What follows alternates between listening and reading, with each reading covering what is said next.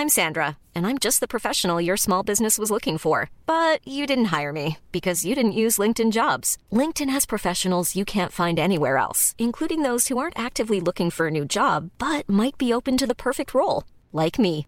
In a given month, over 70% of LinkedIn users don't visit other leading job sites. So if you're not looking on LinkedIn, you'll miss out on great candidates like Sandra. Start hiring professionals like a professional. Post your free job on linkedin.com/people today. When you're ready to pop the question, the last thing you want to do is second guess the ring. At Bluenile.com, you can design a one of a kind ring with the ease and convenience of shopping online. Choose your diamond and setting. When you find the one, you'll get it delivered right to your door. Go to Bluenile.com and use promo code LISTEN to get $50 off your purchase of $500 or more. That's code LISTEN at Bluenile.com for $50 off your purchase. Bluenile.com code LISTEN. Since 2013, Bombas has donated over 100 million socks, underwear, and t shirts to those facing homelessness. If we counted those on air, this ad would last over 1,157 days. But if we counted the time it takes to make a donation possible, it would take just a few clicks. Because every time you make a purchase, Bombas donates an item to someone who needs it. Go to bombas.com slash ACAST and use code ACAST for 20% off your first purchase. That's bombas.com slash ACAST, code ACAST.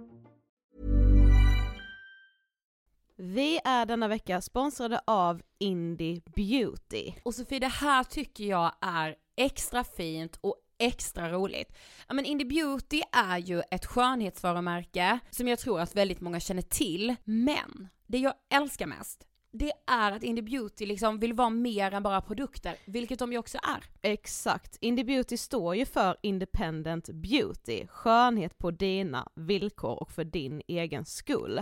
Och Indie Beauty tror ju stenhårt på ett alternativt skönhetsideal fritt från måsten, skam och känslor av otillräcklighet. Där är jag helt med Indie Beauty. Jag med. Det är så jag vill att skönhet ska vara. Ja men verkligen. Och vet du vad som är nytt för i år Sofie? Berätta. Från och med i år så skänker Indie Beauty 1% av sin försäljning till Suicide Zero, Tjejzonen och Djurens Rätt. Så när man handlar produkter från Indie Beauty så kan man liksom känna att man också ger tillbaka till samhället. Ja, kraften i tillsammans. Ska jag säga en sak nu då, Mm. som jag, det, men det är detta jag är extra glad över. Nu har Indie Beauty tagit fram en keps och den tycker jag ändå så på sommaren, skydda sig från solen. Jättebra, jag älskar kepsen. Men det bästa, de bidrar till Suicide Zeros viktiga arbete för att minska antalet självmord och självmordsförsök.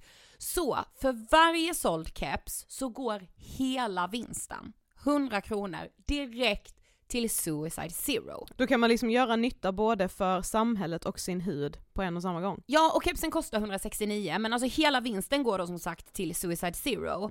Så om man vill göra skillnad när man är där ute i solen, nu när den börjar titta fram, då ska man välja den här kepsen. Den säljs exklusivt på indiebeauty.se och på Apotea. Tillsammans kan vi skapa en ljusare framtid. Vi ses med kepsarna på! Tack Indie Beauty. Vi är sponsrade av Mindler och som ni säkert vet sedan tidigare så är vi ju ute på psykologresan tillsammans. Men hur vet man egentligen när det är dags att söka hjälp? Ibland uppstår saker i livet som kommer utmana oss och kännas tufft. Det mesta självläker vi oss igenom, för vi är menade att ta oss igenom en viss mängd påfrestningar. Men ibland behöver man professionell hjälp för att ta sig ur jobbiga perioder i livet. Men vart går då gränsen? Vad är en del av livets skavighet och när är det läge att söka hjälp?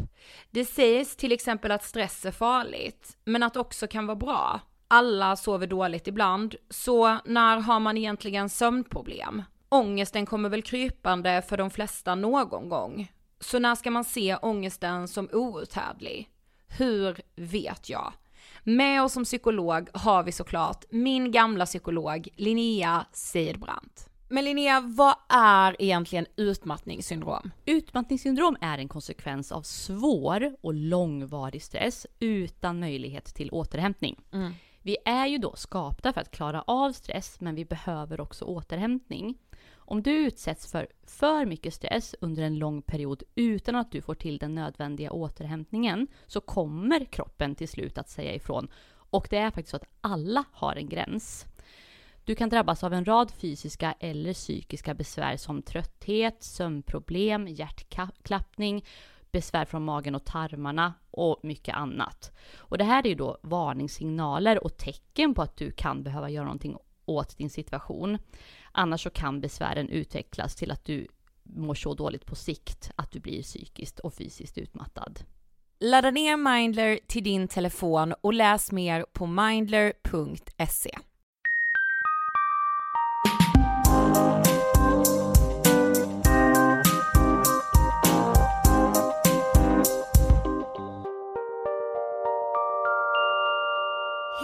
allihopa och välkomna ska ni vara till Ångestpodden och avsnitt 158. Hello!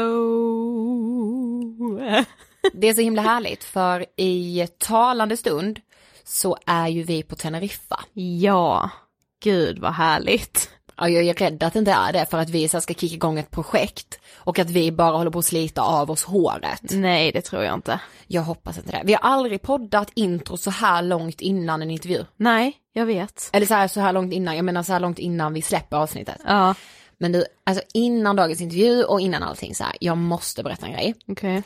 jag är sjuk. Eller så här, det här, nej men det här är helt galet som jag håller på. Jag har liksom utarbetat en strategi på senaste tiden och du har ju genomskådat detta. Okej. Jo men så här är det. Jag är ju hypokondriker. Ja, ja, det ska gudarna veta. Ja och det är skitjobbigt i mångt och mycket. Nej men det är verkligen Ja, det fattar jag. Ja och speciellt jobbigt är det med att bli magsjuk. Det är jag så rädd för.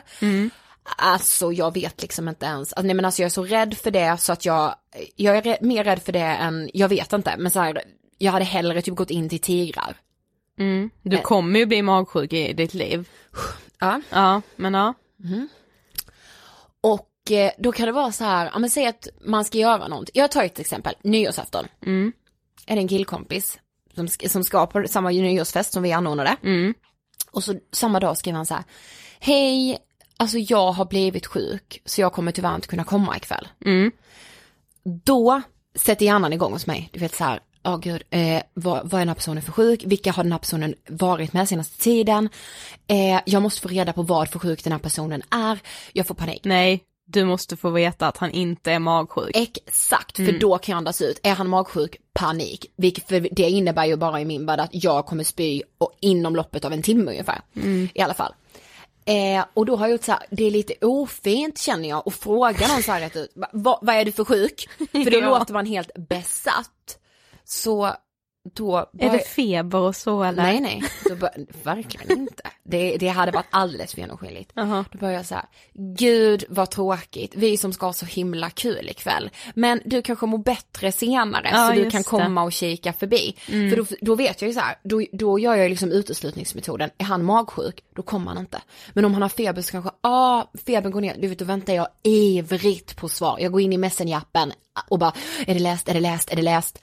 Och så Ja skriver men om han, han då, eller hon säger att nej det gör jag nog inte. Ja då hade jag, då kanske jag hade såhär bara, ja ah, men gud, eh, är det feber eller? Då kanske den hade kommit. För att jag är så besatt av att få reda på vad det är. Okej. Men, eller så hade jag liksom försökt hitta på något annat, typ, ja ah, jag har också varit krasslig. för att så här, är det det du är liksom? Är det lite influensa?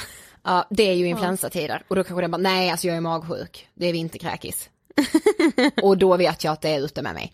Ja men fattar du, alltså och det har jag kommit på, Gud, jag gör så hela tiden. Så fort någon bara, jag kan inte för jag är sjuk, ah, jag måste veta direkt om den personen är magsjuk. Men du, du har ju inte träffat personen så varför ska du ha blivit Nej, men- smittad? Du men- smittar ju inte genom Facebook-chatten. Nej, det känns det ibland. Men jag eh, lägger pussel då, du vet vilka den personen har varit med och allting sådär.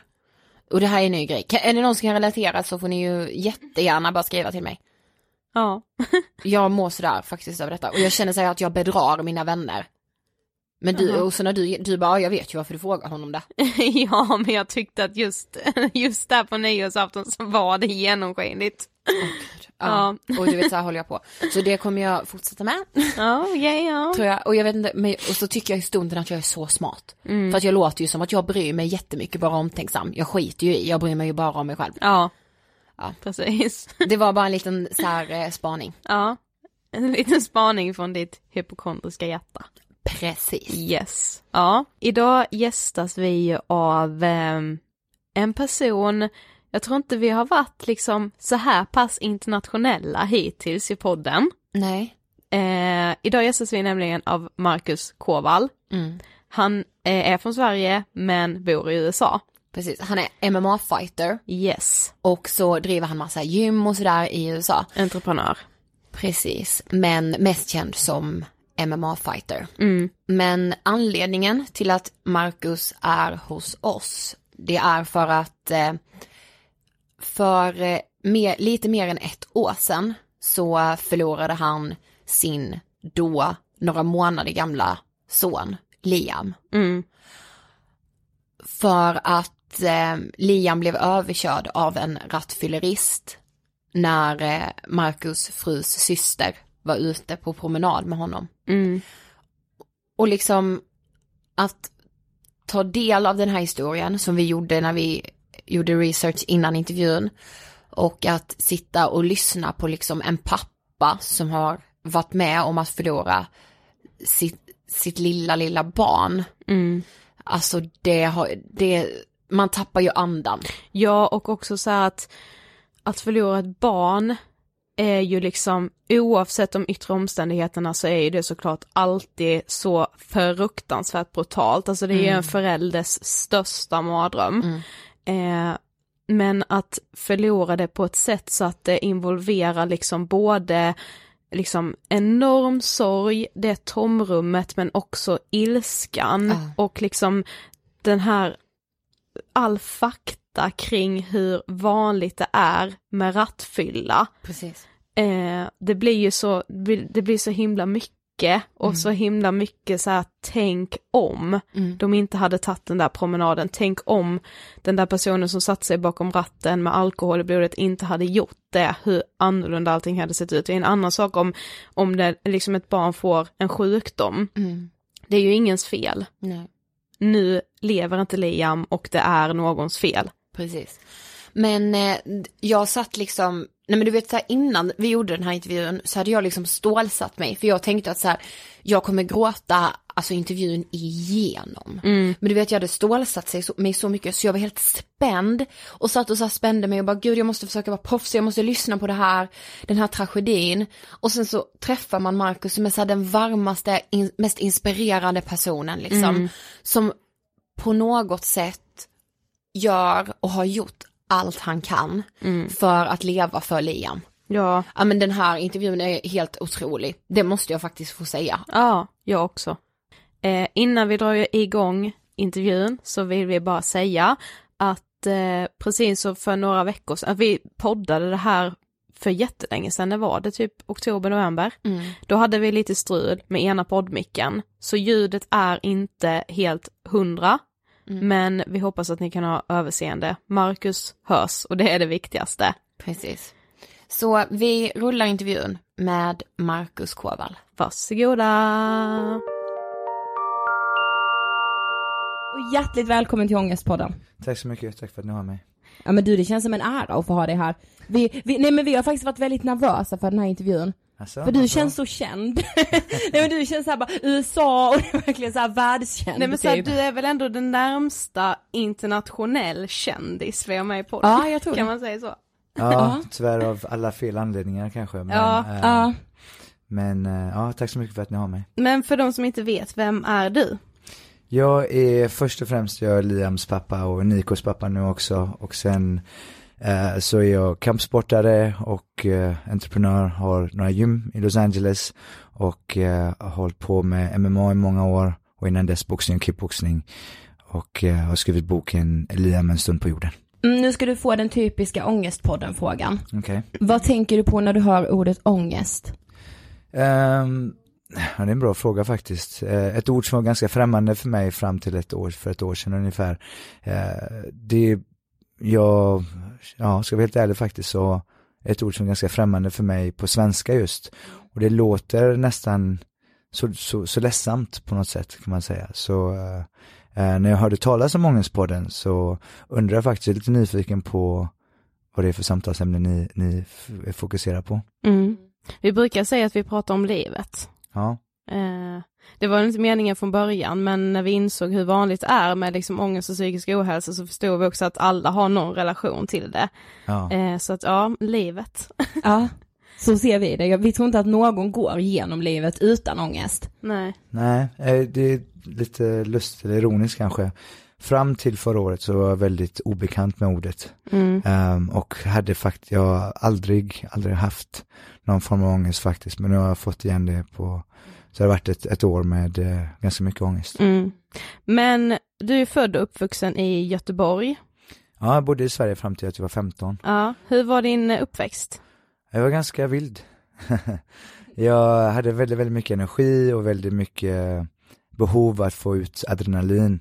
Alltid väldigt sportintresserad och jag kommer ihåg eh, på ett föräldrasamtal, kvartssamtal att eh, lärarna bad mina föräldrar sätta in mig i, jag hade slutat med ishockey precis och bad Mm. mig att sätta bad mina föräldrar och få tillbaka mig i ishockey igen för att jag skulle få ut lite energi. för eh, jag, ja jag var väl lite klassens clown kanske. Ja. Ja. Men var du så här, alltså var du störig skulle du säga det? Att du var en sån elev som liksom tog mycket plats och så i klassen? Ja, det gjorde Ja. jag. Fast inte, jag, jag var inte, inte på ett kanske så- inte så negativt sätt. Nej. Utan det var väl, ja, det var väl lite bus här och där kanske. Men eh, just eh, behovet att få ett utlopp för all energi. Jag, jag, jag skulle inte vilja klassifiera det som ADHD kanske, men eh, i USA i dagens läge hade jag nog blivit klassifierad som det. Mm. För att jag hade så mycket energi och jag behövde verkligen hitta utlopp. Och när jag inte hade ett sätt att få ut adrenalinet så blev det att jag hittade på egna sätt. Mm. Och det var ofta lite, det var mycket dumheter kanske. Men varför blev det kampsport då? Det var för att jag, jag tyckte det var, jag, av alla fel anledningar egentligen. För att jag tyckte det var kul att slåss. Mm. Eh, och, eh, men samtidigt var det väldigt bra, så mina föräldrar tyckte inte om kampsport. Och på svenska, jag tycker inte om ordet kampsport faktiskt, just för att det låter som något så väldigt brutalt. Mm. Och visst kan det vara det när man tävlar i det, men jag, jag tror jag kom på ordet själv, eh, kampkonst som det heter på, på engelska heter det martial arts. För det är så mycket mer än, än, än fighting-momentet av det. Det är självaste Eh, hitta sig själv och, och, och förstå att, att man vinner inte alla fighter och det är okej att inte vinna och att man måste sätta kortsiktiga mål, långsiktiga mål och jag började av alla fel anledningar. Men sen då så tack vare kampsporten så hade mina föräldrar satt in mig i kampsport tidigare tror jag så hade jag kanske inte gjort så mycket dumheter när jag var lite i tonåren. Nej. Mm, det är spännande. Mm. Mm. Mm. Men sen blev det MMA och du har bott i både Paris, Tyskland, Mexiko också va? Ja. Eh, men sen blev det till slut LA och USA. Ja, Varför precis. hamnade du där? Eh, när jag bodde i Mexiko så, så när jag skulle flytta tillbaka så visste jag inte riktigt eh, vad jag skulle göra. Och eh, så satt jag och skulle åka och hälsa på mina föräldrar i Detroit och så åkte jag med en kille som hörde mig prata spanska med min dåvarande flickvän. Så ringde jag mina föräldrar och pratade svenska med dem och så satt vi på planet ihop och så pratade vi engelska. Så frågade han hur många språk jag pratade. Så berättade jag det och sen så sa han, har du någon skolutbildning? Så ja, visst jag har gått eh, på universitet. Och så visste han att jag höll på med kampsport. Och så undrade han om jag hade någon militär eh, bakgrund och jag låg som jägare i Sverige i, på Karlsborg. Och sen eh, så sa han, jag tror det finns några som skulle kontakta dig. Och så jag tänkte inte så mycket på det, så var jag hos mina föräldrar och sen så när jag åkte därifrån så ringde militären till mina föräldrar. Och då ringde min mamma mig och sa, varför ringer amerikanska militären till oss? De hade fått några samma, inte från militären men från polisen när jag var yngre. Och eh, så åkte jag tillbaka och gjorde testerna för att gå in i den amerikanska militären. Och det här var innan eh, 11 september. Så när jag inte hade, hade ju inte någon adress, jag hade aldrig bott i USA. Så uh, gick de in bara på immigrationsverket och fixade ett social till mig.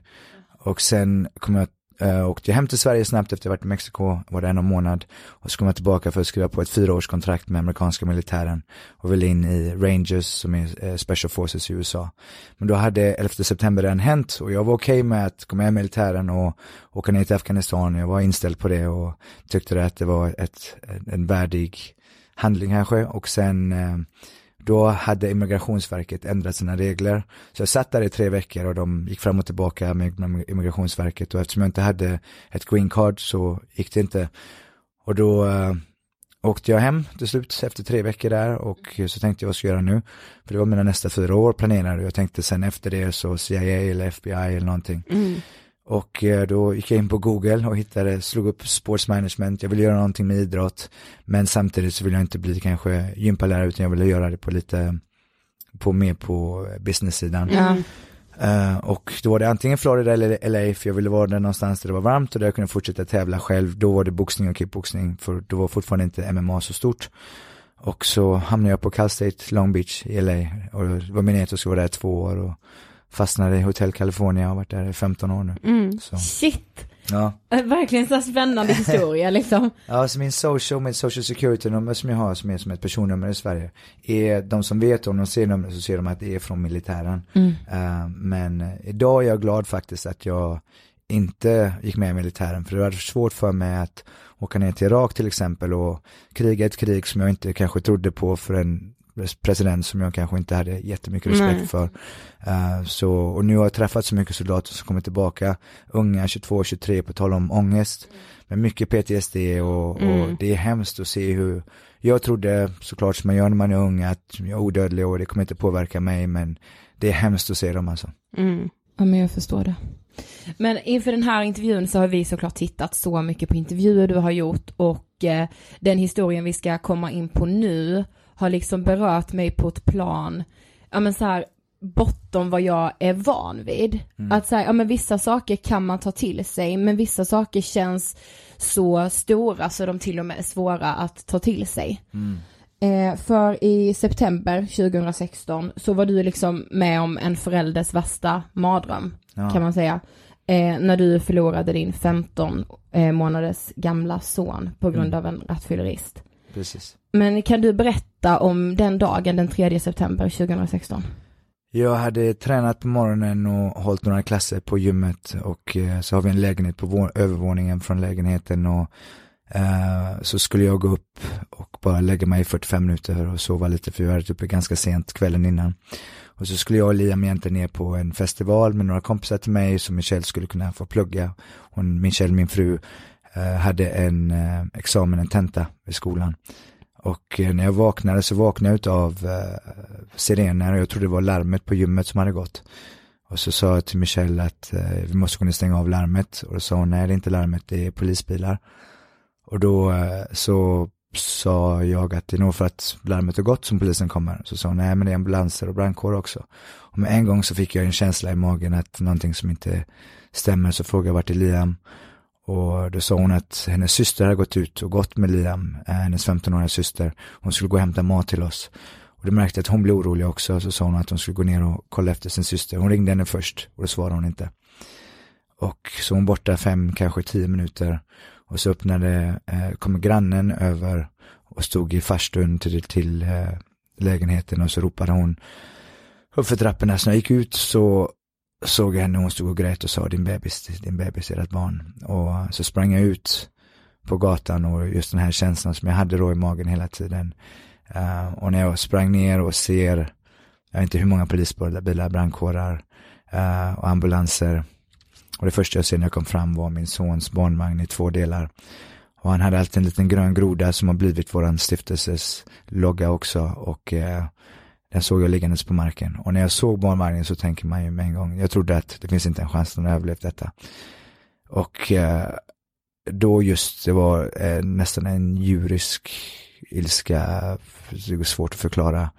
Någon polisen försökte stoppa mig från att komma fram till barnvagnen, jag kunde få undan polisen. Och sen så kom en annan polis fram och sa att eh, han andas och han har puls och andas själv. Så jag hoppade in i polisbilen och åkte med till sjukhuset och, och uh, var där. Och när vi kom fram så den första doktorn fick jag reda på sen, han var inte lika erfaren och han var inte uh, neurolog. Och de berättade att han hade brutit revben, mjälten hade brustit, brutit ben. Och tänker man att det är okej, det, det vet jag att det är från kampsporten att det, det kan man överleva. Och så sa de att det var blödningar på hjärnan och att de skulle göra en CAT-scan och eh, magnetröntgen. Och, och eh, så satt vi och väntade på svaret och så sa de att till slut att eh, det var ganska kraftiga blödningar på hjärnan och att de skulle operera för att öppna upp då för att få bort trycket på hjärnan. Och det visste jag också från kampsporten eh, och det skriver jag även om i boken då att jag vet att från kampsporten att just blödningar på hjärnan att det är väldigt farligt och att det handlar just om tid. Och då vet man, visste man inte om, skulle det vara, hur illa det var, skulle han kunna prata, kommer han kunna gå, äta själv, men det var okej okay för han skulle leva ändå. Mm. Uh, och sen helt plötsligt så bytte de avdelning och när vi kom dit så blev vi lite förvånade för att de skulle, hade sagt att de skulle operera från början.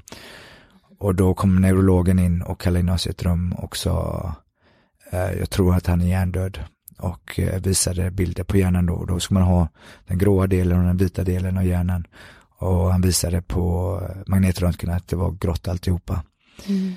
Och då, på den, fram till dess visste jag inte att man kunde dödsförklaras genom hjärnan. Jag trodde bara att det var genom hjärtat, att när hjärtat stannar som man känner till. Och när man hjärndödsförklaras så måste man göra två tester, i alla fall i USA.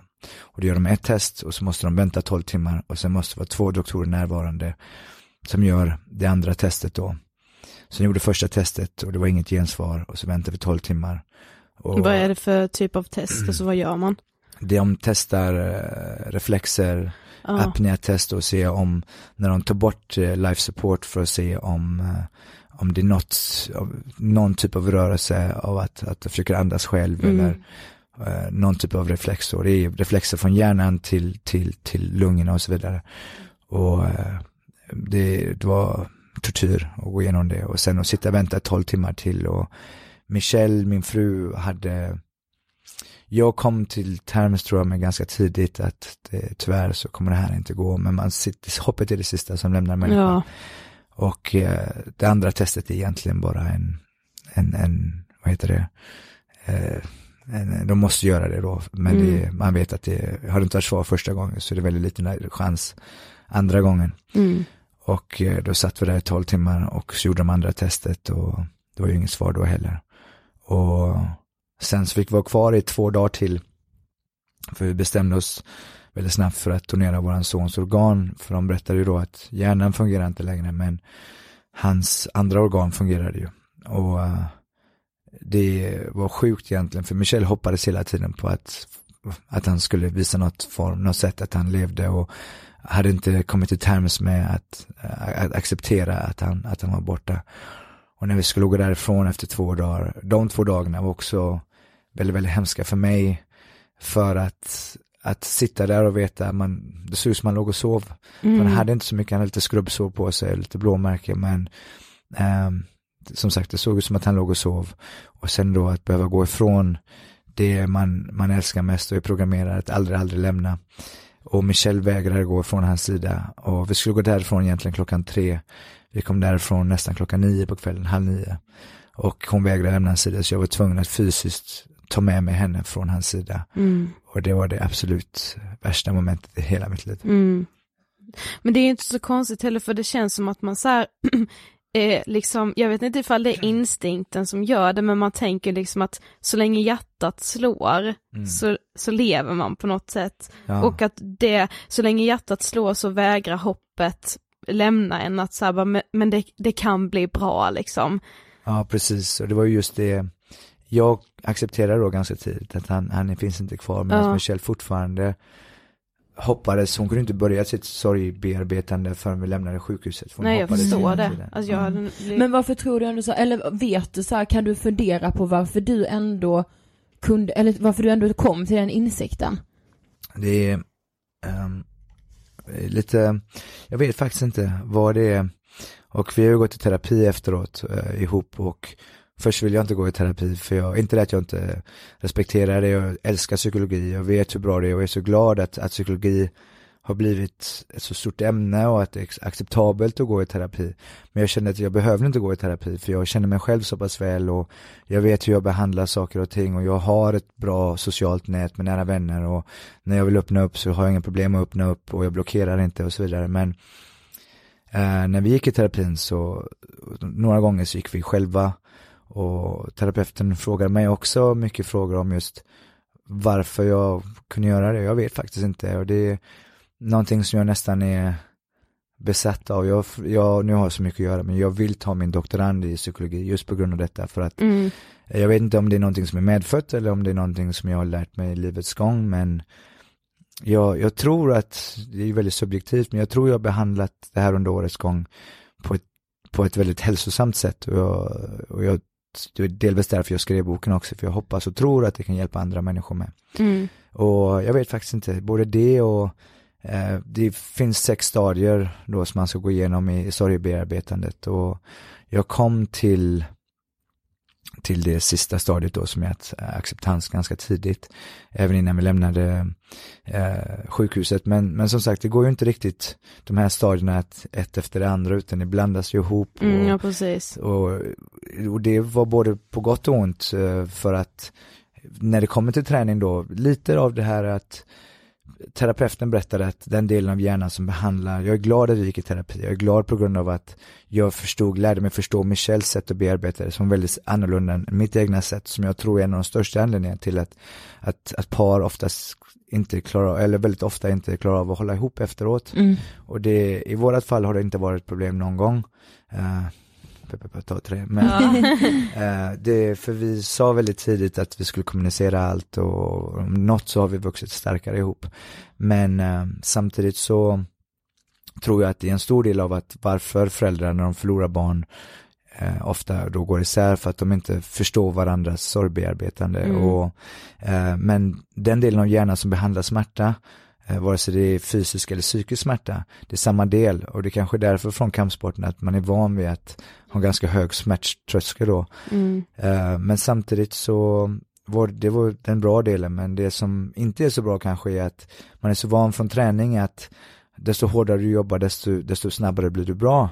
Och emotionell smärta funkar inte så, utan det var nästan som ibland som att jag sprang med ett gummiband bakom mig. Desto snabbare jag sprang, desto snabbare flög jag tillbaka och Ja. mitt sorgbearbetande var lite mer som en berg och dalbana, att det gick bra och sen kraschade jag några gånger och medan Michelles sorgbearbetande var mer jämnt. Hon är mer estetisk, hon målar, hon skriver dikter och sånt men eh, när vi var på sjukhuset så trodde jag att det här, hon kommer aldrig komma tillbaka från det här, hon kommer hamna på mentalsjukhus Mm. och hon kommer aldrig kunna bli glad igen. Men hon har kommit väldigt, väldigt långt på ett år också och nu resan till Sverige till exempel har varit väldigt jobbig för henne också. För sist vi var här så var vi här med Liam och även nu när vi var här vid slottet och går i Gamla stan och Ah. var med Liam och träffa sina kusiner och ehm, lite andra saker som har liksom trigger points liksom. Ja som- men ett år är ju inte alls lång tid egentligen, Nej. alltså det är fortfarande, ni hade haft Liam längre än vad ni har gått igenom den här sorgen, så det är Mm. ju liksom inte lång tid. Men det känns ändå som så här, när man har kollat på andra intervjuer med dig så, ni gjorde ju ganska mycket intervjuer väldigt nära inpå Ja. händelsen och, och man märkte också att du liksom har uppfattats som väldigt liksom samlad. Mm.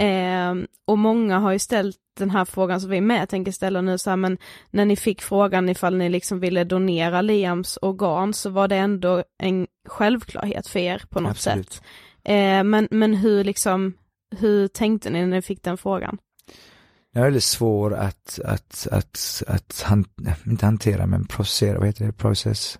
Ja men, Ja men ja, bearbeta liksom, Ja. alltså så här att Bearbeta tänk, det. ja. För det var nästan som en chock liksom att, att förstå vad frågan var, att, för att barn inte är där längre ja. och att, att behöva, att behöva göra, ja, det är en, vi bestämde oss, det var någon som frågade den frågan och sa hur långt det tog det, så sa kanske två minuter. Ja, Eh, För både jag och Michelle är organdonatorer och, och en väldigt självklarhet för oss. Men att, att, att, att försöka med fortfarande vara på sjukhuset, att inse att våran son finns inte längre. Och att, eh, ja men det känns som en sån sak som är självklar för alla men när man väl hamnar i situationen så blir det inte lika självklart. Nej precis, så tänker jag med. nej, och, och det är just det, när vi gjorde med stiftelsen och när vi var i Sverige i somras så gjorde vi en eh, stort event för stiftelsen och här är, vi har jobbat hårt mot eh, fyllekörning, rattfylla och organdonation då.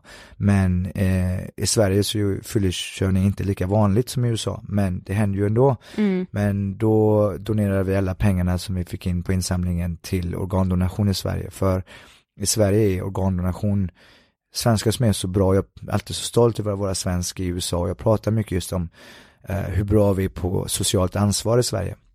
Men när det kommer till, ehm, till organdonation så är vi faktiskt inte speciellt bra. Eh, I USA är 54% av landet organdonatorer medan i Sverige är bara 15%. Oj, är det så lite? Gud, jag blev helt chockad. Ja. Men Jäklar. samtidigt då så i Sverige så anses man automatiskt att vara organdonator. Medan i USA ser man inte det då. Men i Sverige räcker det med att en familjemedlem säger nej om du inte har skrivit på att du är organdonator då. Ja, just det. Och då får de inte ta Nej. organen. Och i USA till exempel så dör 22 människor varje dag som väntar på ett organ. Och eh, du kan inte fylla Madison Square Garden med alla människor som väntar på ett organ. Och, eh, och det, är så, ja, det, det är så få människor som, som dör på ett sätt där, där organen fortfarande är okej. Mm. Så man kan donera organen. Så ehm, det är, vi har ju kommit så långt med organ eh, i, i forskningen att kunna donera organ. Men det finns inte tillräckligt med organ. Ehm, Så det, det är jättesvårt och därför är det väldigt viktigt, tycker jag, att, att ta den diskussionen med familjemedlemmar. Men samtidigt nu behöver, i USA så behövde man gå in på DMV, det är där man får sitt körkort ifrån. Körkortsverket eller Trafikverket och göra det. Men nu behöver man inte ens göra det utan man kan göra det på sin telefon. Det tar cirka 120 sekunder eh, att göra det. Så eh, det är väldigt viktigt att, att, att skriva på det. Men sen var det, när vi gjorde det här då, vi bestämde oss väldigt snabbt. Men när vi väl skulle skriva på alltihopa, så när doktorn kom till mig så sa han, vill du ha att Michelle ska vara med? Och så sa jag, nej, låt mig göra det själv. När jag såg papperna på vad man skriver på och det är då vad du är okej med. Mm. Att donera är ju nästan som en bildelar, att man sitter och okej med det, att donera din lever, levern, njurar, hjärta, lungor. Ja. Och sen eh, den sista frågan eh, var om de ville att vi skulle läsa upp någonting och den, och vad menar, så, vad menar de med att läsa upp någonting? Och så de innan de påbörjar processen så läser de någonting då från, eh, från familjen och det, det var hemskt att skriva ner. Mm. Så det var jättejobbigt. Men, och jag berättade faktiskt inte det för Michelle då, men när vi hade satt den här tiden när vi skulle gå ifrån sjukhuset, vi hade kunnat få stanna kvar och gå med hela vägen fram till det, till dörrarna där de ska gå in och göra operation. Life is full of what ifs. Some awesome, like what if AI could fold your laundry? And some, well, less awesome, like what if you have unexpected medical costs? United Healthcare can help get you covered with Health Protector Guard fixed indemnity insurance plans. They supplement your primary plan to help you manage out of pocket costs. No deductibles, no enrollment periods, and especially no more what ifs. Visit uh1.com to find the Health Protector Guard plan for you. A lot can happen in three years, like a chatbot may be your new best friend. But what won't change? Needing health insurance. United Healthcare Tri Term Medical Plans, underwritten by Golden Rule Insurance Company, offer flexible, budget friendly coverage that lasts nearly three years in some states. Learn more at uh1.com. Quality sleep is essential. That's why the Sleep Number Smart Bed is designed for your ever evolving sleep needs. Need a bed that's firmer or softer on either side? Helps you sleep at a comfortable temperature? Sleep Number Smart Beds let you individualize your comfort so you sleep better together. JD Power ranks Sleep Number number 1 in customer satisfaction with mattresses purchased in-store. And now, save 50% on the Sleep Number limited edition Smart Bed for a limited time. For JD Power 2023 award information, visit jdpower.com/awards. Only at a Sleep Number store or sleepnumber.com. Men det var, uh, det kändes som att vi behövde inte vara med så långt. Nej. Så uh, det, det, jag tror inte det finns en värre smärta för en människa att gå igenom och att förlora ett barn. Men på det sättet vi förlorar barnet och det som hände bakom kulisserna och det är även det jag skriver om i boken då, det jag önskar inte, inte min värsta fiende det, alltså det, det är sån tortyr så det ska, ska ingen människa behöva gå Nej, igenom. det ska man inte. Nej men man känner verkligen det, ingen ska behöva gå igenom det. Nej. Men du nämnde det lite innan att så här, ja men när du ser att vagnen ligger där i två delar, den här djuriska ilskan liksom. Men när, alltså hur lång tid tog det innan ni fick reda på vem den här rattfylleristen var? Ja, att det var en Ja, rattfyllerist precis. just. Ja, ehm, jag, vi fick reda på det när vi kom in på sjukhuset. Jag hade, när jag kom fram då, den här juridiska, jag, jag letade efter någon att, att få ut min aggression på. Jag trodde att jag gick runt i cirklar där, men jag tror inte jag gjorde det. Det, det är en sak som jag också lärde mig från, från terapeuten. För jag blev väldigt frustrerad efteråt, men jag hade ett så fruktansvärt dåligt minne. Mm. Och jag brukar alltid, jag brukar, jag brukar aldrig missa när jag ska vara någonstans och uh, helt plötsligt så, jag missade, jag skulle tala på två olika stora event, jag missade det helt. Mm. Och, uh, och terapeuten förklarar för oss att när man har så mycket känslor som man bearbetar uh, så klarar inte hjärnan av att hantera alltihopa. Det första som ryker då det är minnet. Um, och när man tänker tillbaka och även då när jag skrev boken och går tillbaka när jag editerade boken. Det var väldigt, väldigt jobbigt för att eh, det var mycket som man hade glömt av och så när jag, jag började skriva fyra dagar efter olyckan. Och det var ett sätt för mig att, att, att hantera det och att få, få ut smärtan. Um, och uh, att gå igenom det kom, och då kom de här känslorna tillbaka. Och det, um, ja, det, ja, vi fick reda på det när vi kom in på sjukhuset. Jag gick fram till en av poliserna och frågade vem är det jag måste döda? Och, uh, och det är inte den typen av människa jag är. Uh, men uh, då sa hon att det var en 72-årig kvinna som körde en bil och rattfyllde och hon hade försökt smita. Tre andra bilister hade följt henne och sen blockerat henne, vilket är underbart för man hör så mycket om om saker som händer och människor gör ingenting. Nej precis, mm, inget civilkurage hos ja. någon. Nej liksom. precis, och jag jobbar ju mycket med, med både med eh, våldtäktssituationer för kvinnor och Mm. domestic violence och ett av de exempel är faktiskt ett svenskt exempel, det var um, ett par skådespelare som står i en hiss och mannen låtsas vara väldigt aggressiv Ja jag mot vet så kvinnan. ser man hur många som reagerar Ja, just det. Ja jag har sett det. Det är helt sjukt. 54 människor innan någon gjorde någonting. Det var en gammal kvinna som sa om du inte slutar så kommer jag ringa polisen. Ja. Och till och med någon som sa låt mig gå på nästa våning så kan ni fortsätta med det ni håller på Ja. med. Och det, är- det är så hemskt för mig, jag har ingen förståelse för det alls.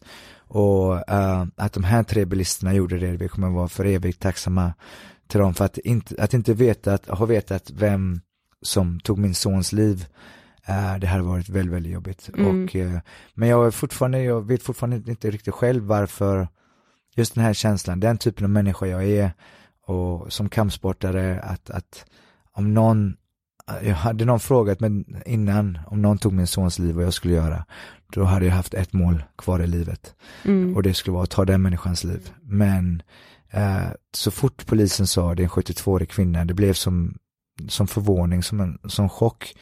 Och eh, jag har sagt efteråt i intervjuer att jag känner ingen ilska mot kvinnan och det var sant då. Och sen har det gått fram och tillbaka lite, men hon är inte ens värd min ilska om man säger så. Och, och det är ofta väldigt vanligt då att folk gräver ner sig i det här och det är så giftigt att göra det. Att eh, jag, jag skiter i det nu ganska fullständigt faktiskt. Och eh, jag är glad att hon sitter bakom, jag sitter i, bakom galler och inlåst. Ja, för hon fick ett straff liksom. Ja, hon blev Mm. dömd nu i augusti tror jag det var. Mm. Eh, ja just det, för Nico och Liams lillebror föddes den 26 juli. Och det var två veckor efter Nikos föddes. Ehm, och um, jag hade det, anledning tror jag, för jag vet att, att hennes mål den dagen när hon vaknade den 3 september var inte att ta min sons liv. Nej. Hade det varit det, då hade det varit en annan, en annan sak. Då hade jag kanske haft ett mål kvar i mitt liv. Men eh, jag, eh, min ilska, eller det är inte, det är mer som en, som en, en kylig ilska, det är mot samhället. För att, att, att det är så acceptabelt i USA att köra rattfull. Eh, det är det vi ska få ett stopp för och det är det, det är inte en fråga om om utan när eh, vi, vi kommer få ett slut på det. För att en, en förälder ska aldrig behöva begrava sitt barn, men Nej. det händer ändå på grund av sjukdom, olyckor, drunkningsolyckor, det ena och det andra. Ehm, men, men det är så mycket som, som man inte kan göra någonting åt. Det här kan man förebygga. Det här är ju någonting som i teorin i alla fall kunde man, man skulle kunna få ett slut på imorgon egentligen. Ja, precis. Och, och eh, det är, som i Sverige då, som sagt, det, händer ju men inte lika vanligt. Men eh, det är så sjukt i USA att bara som promillehalten till exempel är att man kan köra lagligt full. 0,8 är promillehalten i USA. Och, Mm. eh, eh, det, det, Ja, men det, helt jag, jag får verkligen in det, att Nej, men det så är jag, det. jag, det ser är så verkligen sjukt. inte vilken anledning var, alltså så här, varför är Nej. det så? Det finns en anledning och det är pengar. Ja. Och jag, det är, jag pratar mycket om det här och politik och så vidare men, men och jag älskar Sverige på så många sätt och samt jag är egen företagare, jag förstår, jag är kapitalist på sätt och vis. Mm. Men jag, är ändå, jag älskar det svenska samhället med det här med skyddsnätet, att vi har inte folk som bor på gatorna, förutom då eh, folk som är kanske drogberoende eller Mm. alkoholister och så vidare, på grund av deras sjukdom. Men ehm, det har man ju inte i USA då, men samtidigt så jag tycker samtidigt om man jobbar hårdare än andra så ska man ha rätt att ha det lite bättre än andra. Men eh, när kapitalismen genomsyrar både politik, det lagliga systemet, då är det fel. Eh, och eh, lobbyister då, i, speciellt i Washington, eh, det är de som ser till att, att, att, att det fortfarande är 0,8. Mm. Och jag har gjort, jag har ju jag har jobbat väldigt, väldigt hårt det sista året med våran stiftelse Liams Life. Och eh, en del av, för mig då, jag, jag levde ganska oviss, lyckligt oviss om hur stort problem det är med, med rattfylla i USA. Och även organdonation, jag visste inte då den, när det här hände hur mycket människor som faktiskt behöver ett organ. Mm. Men det dör en människa var 53 minut i USA på grund av rattfylla. Det är 66 procent av befolkningen alltså. blir någon gång i sitt liv påverkad om det är familjemedlem eller, medlem, Ja. eller vänner på grund av rattfylla. Det är samma sak som att en jumbojet skulle krascha varje vecka och ändå gör de inte någonting åt det. Och det är Nej. samma som med vapenlagar. Och med vapenlagar nu, Sandy Hook där de dödade barn, det är inte ens topp 10 i USA längre efter Las Vegas som hände för några veckor sedan. Och det är samma sak, Ja. det finns inte någon som inte som inte kan se att, att det är ett problem när vem som helst kan, kan köpa automatvapen i USA. Men ehm, samtidigt då i USA så har de deras second amendment och rätten att bära vapen och, Mm. och de skyller, och det, där, det är därför jag vet att vi kommer vinna också en vacker dag, på grund av att de har ett motargument och det är då second amendment. Men de skyller på mental hälsa och så vidare och jag tycker det är väl ganska uppenbart då att visst, jag, visst, visst jag jobbar mycket med polis och militär i USA och, och, och varit i militären själv och jag förstår att vissa människor behöver ha tillgång till vapen och tycker att, att det kan vara okej. Men samtidigt då så de säger att det är mental ohälsa som är anledningen till att, att de har de här mass shootings i USA. Ja, men då kanske man skulle se till att folk som har mental ohälsa inte har Inte tillgång till vapen. Nej, precis. Eh, och det är väl ganska logiskt, men Ja. på grund då utav NRA, National Rifle Association, så, så de här lobbyisterna ser till då att, att det, de stora företagen lägger in så många miljarder i det här att, att det ska bli en förändring. Som Utah till exempel sänkte, delstaten Utah sänkte till 0,5 precis. Och de blev kraftigt motarbetade utav restaurangassociationen i Utah för de var oroliga för att de skulle förlora eh, eh, revenue då. Ja. Men jag, jag är inte rädd för att trampa folk på tårna och jag gick ut på sociala medier och skrev till de här och de svarade inte någon gång. Men jag sa för det första, du kan aldrig sätta revenue före ett, ett människoliv. Men för det andra så finns det statistik som visar på att om folk inte kör så är de, är de ofta ute längre och dricker mycket mer. Mm. Så ni kommer faktiskt inte förlora pengar och både Tyskland och Irland som är länder som har väldigt eh, stark drycktradition, Mm. där sänkte de från 0,8 till 0,4 och det har inte påverkat det och i mina ögon så är det väl ganska uppenbart då att det är en ganska självklarhet att, att antalet dödsfall faktiskt sänktes till med nästan 50 procent. Men eh, så vi har ju statistik på det också. Eh, Men du sa något jättebra i någon annan intervju, men så bara, jag tänker liksom att har man råd att gå ut och dricka på krogen så har man också råd att ta en taxi hem istället för att sätta sig själv bakom ratten. Precis och ehm, i, i Sverige börjar det komma med Uber och, och i USA har du Uber och Lyft också. Mm. Och där är det så fruktansvärt billigt. Ja, Som då i Sverige så ja, man växer ju upp liksom, ja, man kör inte full, det gör man bara inte. nej. Och, och, och här i Sverige är taxi mycket, mycket dyrare än i USA. I USA kan du ta en Uber, i Los Angeles där jag bor, är man i Hollywood till exempel och bor i utkanten av Los Angeles så kostar en Uber ungefär 10 dollar. Det är alltså lika mycket som en drink. Mm, Har du råd att köpa en drink så har du råd med en Uber. mm, Det är det som är vårt jobb med stiftelsen då, att, att, att vi jobbar inom tre områden. Det ena är att, att, att sänka promillehalten från 0,8 till 0,4. Och så någon som sa, men varför vill du inte ha 0,2 som i Sverige? Så, men när vi kommer till 0,4, jag tror inte jag kommer sluta då. Man Nej. måste börja någonstans. ja. Men om man ser då på hur lagar stiftas så är det oftast antingen för att politiker tycker att det här är inte bra och därför ändrar man det. Eller för att befolkningen tycker att det här är inte bra, Mm. därför måste man ändra det. Därför jobbar vi inom bägge då, att se till att, att ändra nästa generation. Och jag är ute och talar mycket på speciellt gymnasieskolor och, och så vidare.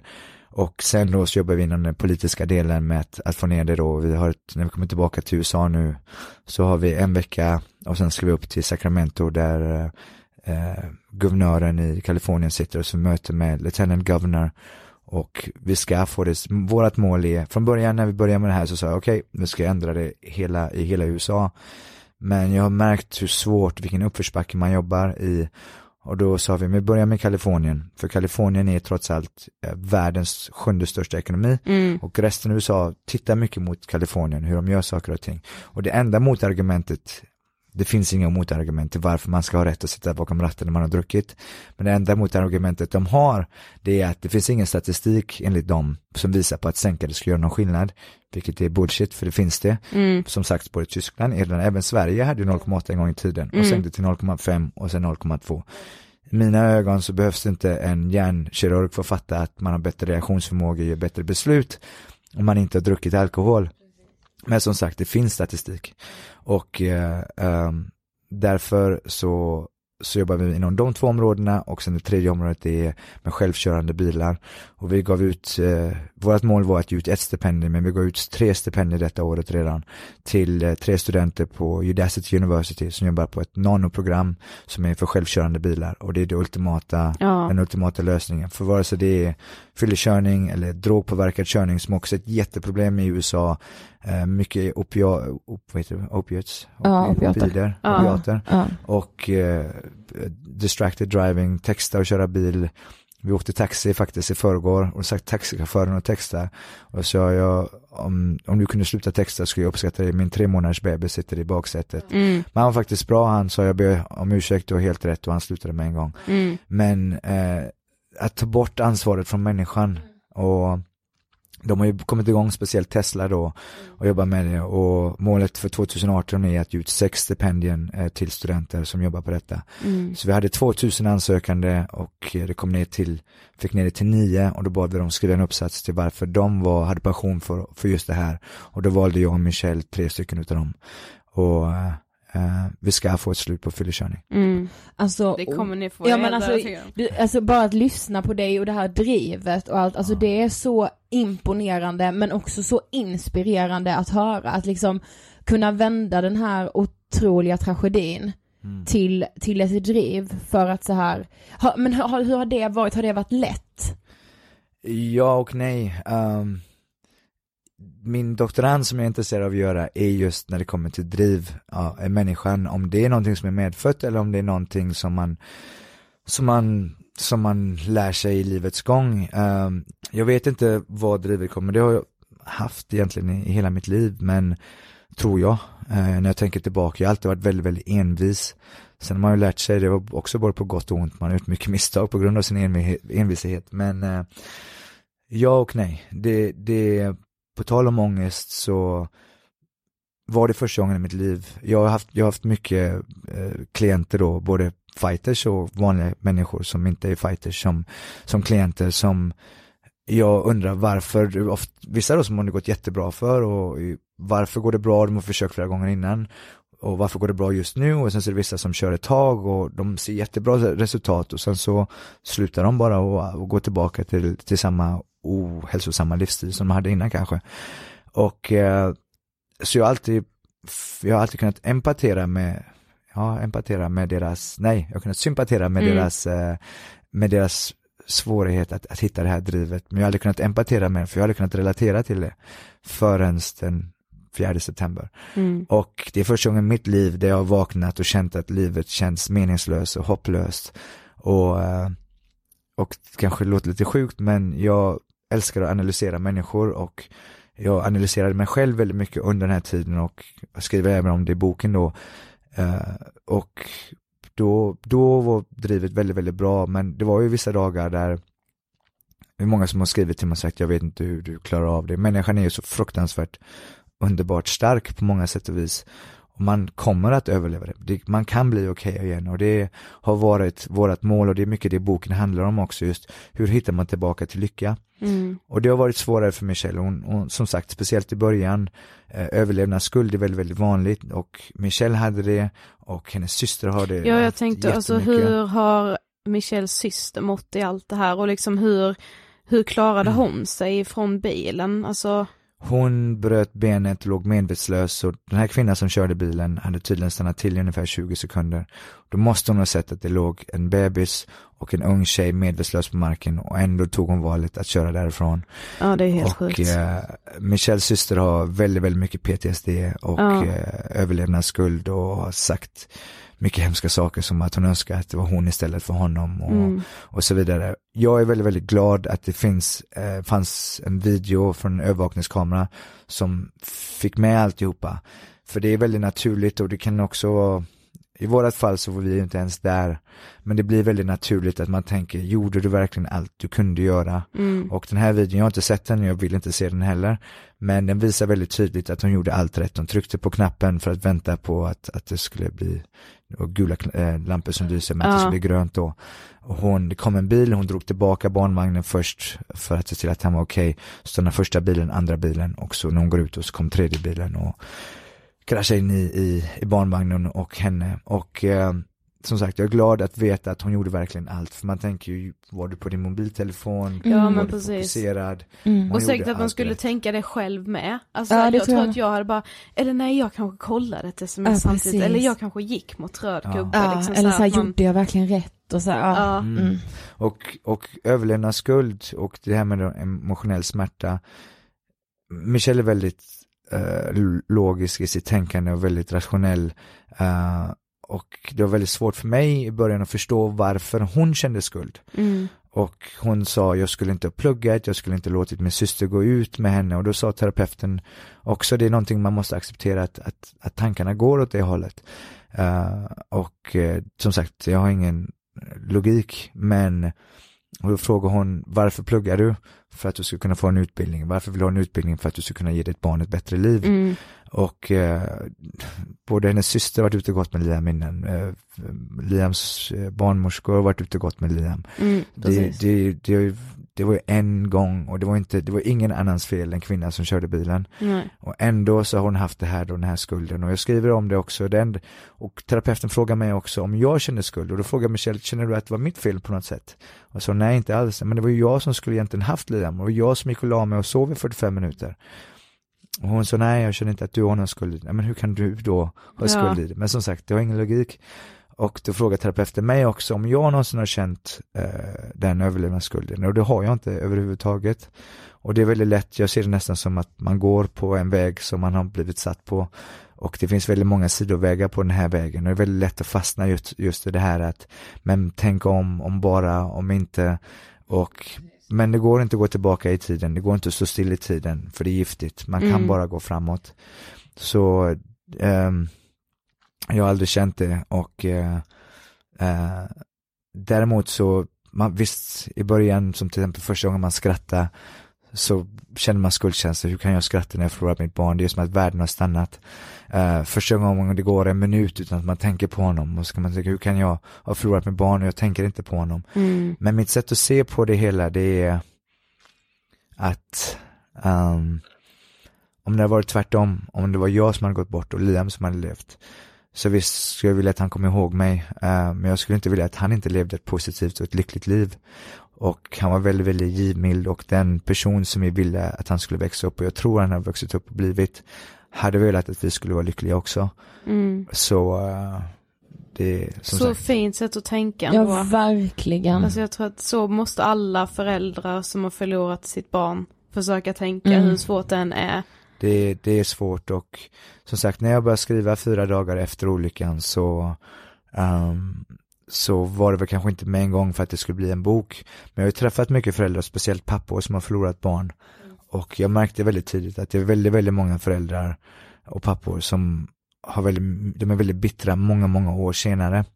Och eh, ofta vänder sig till droger och alkohol och det är ingenting jag förespråkar men jag förstår sig för det för smärtan är så fruktansvärt intensiv att man blir nästan eh, man blir, vad heter det, man får nästan, man vill, man gör vad som helst för, för, för att kunna blidka den smärtan. Mm. Och då, som sagt, boken är, jag har haft en del vänner faktiskt sagt, jag vet inte om jag vågar läsa boken för att den är så sorgsam. Men, och boken är egentligen, handlar om kärlek till min son och om hur man går vidare i livet och om hur man hittar tillbaka till lycka igen. Och det är det som varit, jag sa det från väldigt, väldigt tidigt att vi ska komma tillbaka dit och vi kommer att bli lyckliga igen. Och som sagt, att bearbeta smärta och sorg, det är väldigt subjektivt, men jag tror att vi har gjort det på ett väldigt hälsosamt sätt och jag tror att vi har kommit väldigt, väldigt långt på ett år. Och som sagt, vissa dagar är sämre än andra och man måste bara acceptera att det är så, men att fortsätta hålla ögonen framåt och att, att, att, att kolla på den vägen man ska gå på och inte fastna på de andra sidovägarna som sagt. Mm. Fick ni förresten veta vad Liams organ gick till? Mm, då, det var en, det var väldigt, väldigt mycket media och som Mm. du frågade innan om, om att du sa att vi var ute väldigt tidigt. Det var fruktansvärt att, att gå ut. Det enda vi ville göra det var att ligga hemma i sängen och Mm. bara inte göra någonting. Men jag har ju jobbat mycket med media, med, med Manu till exempel och varit host för dem och jag vet hur media funkar. Det är bara ett intresse under en väldigt kort period innan nästa olycka eller nästa nyhetsgrej händer.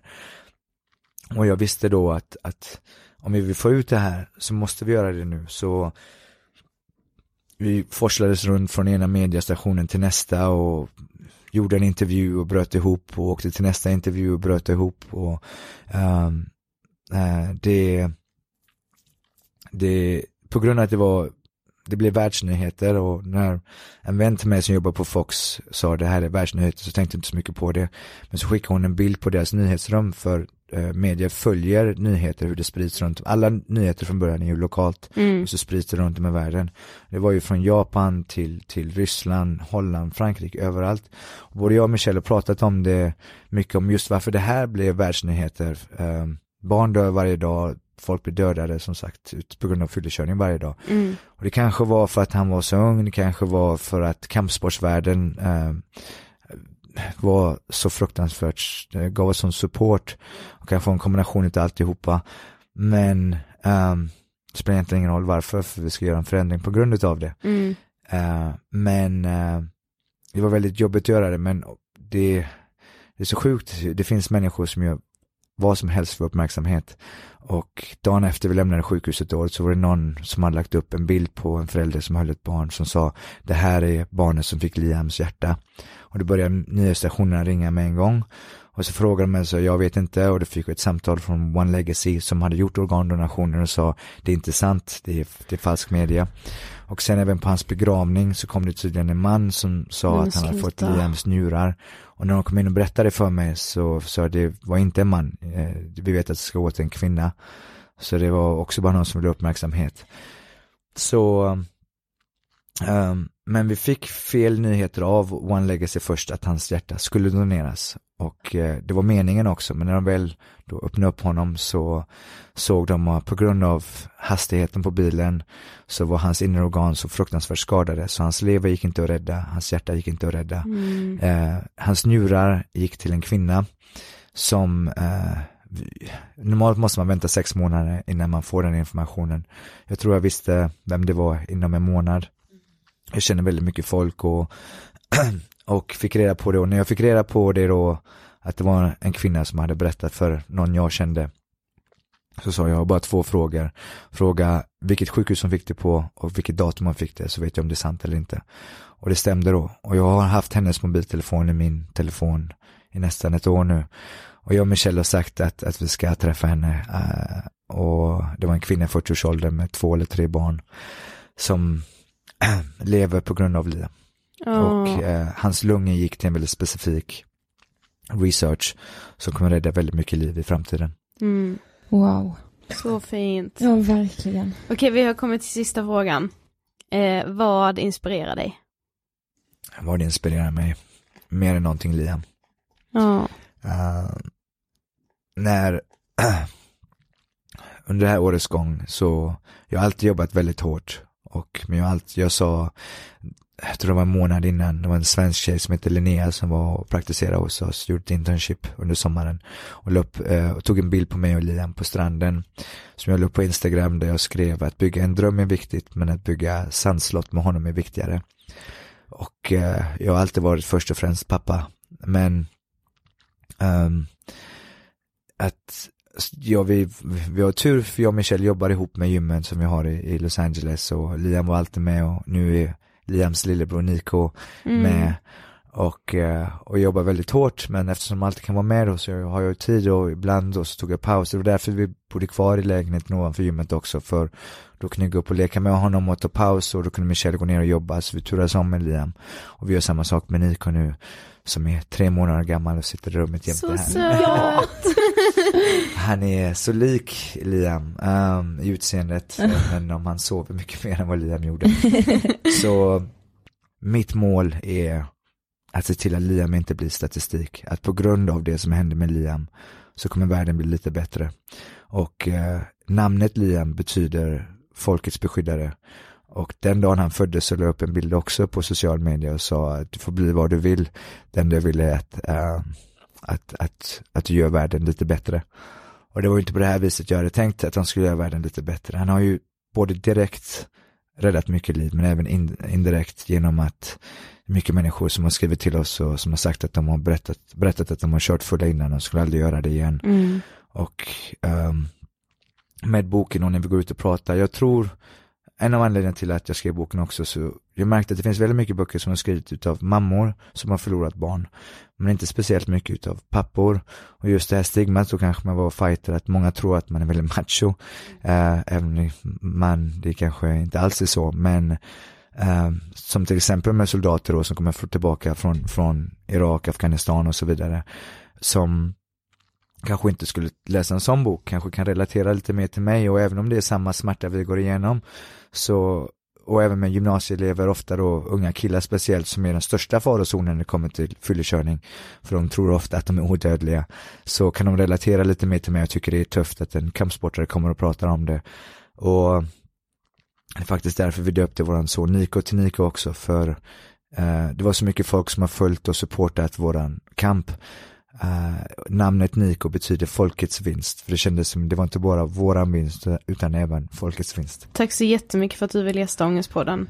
Tack så mycket själva och vi håller även på med en dokumentär nu som kommer komma ut på våren 2018 och uh, jag tror att även den kan hjälpa människor lite i sorgbearbetande och i kampen mot rattfylla och behovet av organerna. Det är jag helt övertygad ja, om att den kommer göra. Vi får berätta i podden när den finns att se ja. sen. Absolut, tack så jättemycket för att ni hade med mig här.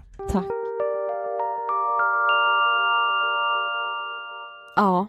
Nej men det är ju liksom, alltså det är ju svårt att hämta sig. Ja, men ändå så inspirerande att liksom höra hur Marcus och Michelle, mm. mamman till Liam, har liksom ändå på något sätt så här vänt den här sorgen, inte vänt sorgen för den kommer ju alltid leva med dem, men har bestämt sig för att så här Liam ska inte ha liksom dött helt i onödan. Vi Nej. måste vända det här till något inspirerande och vi måste göra förändring och liksom, ja men försöka lyfta frågan kring liksom rattfylla. Ja.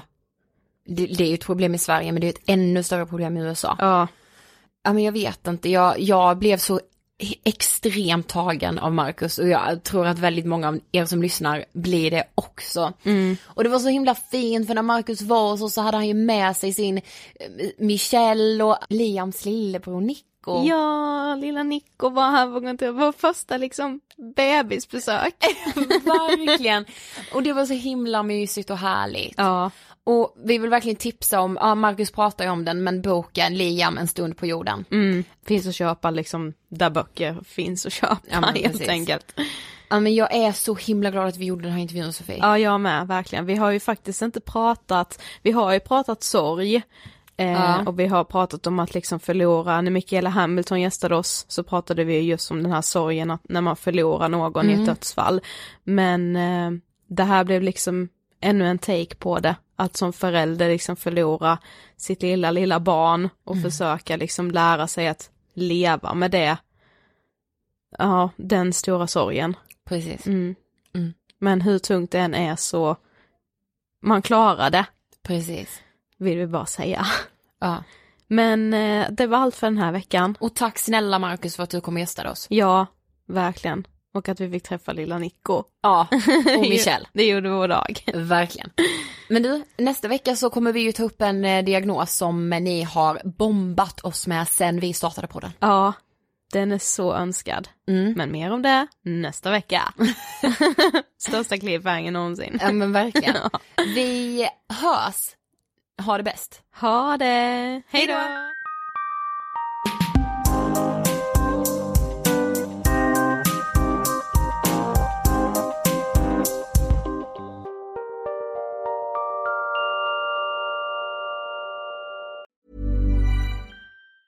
Even on a budget, quality is non-negotiable. That's why Quince is the place to score high-end essentials at 50 to 80% less than similar brands. Get your hands on buttery soft cashmere sweaters from just 60 bucks, Italian leather jackets, and so much more.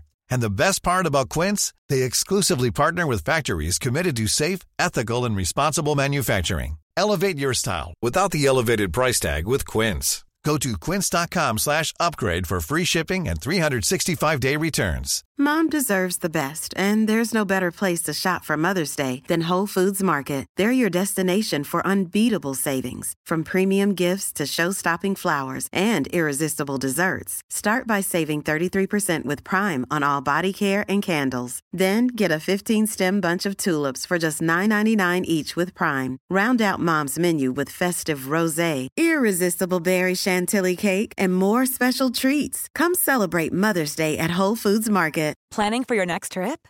Elevate your travel style with Quince. Quince has all the jet setting essentials you'll want for your next getaway, like European linen, premium luggage options, buttery soft Italian leather bags, and so much more. And is all priced at 50 to 80% less than similar brands. Plus, Quince only works with factories that use safe and ethical manufacturing practices. Pack your bags with high-quality essentials you'll be wearing for vacations to come with Quince. Go to quince.com slash pack for free shipping and 365-day returns.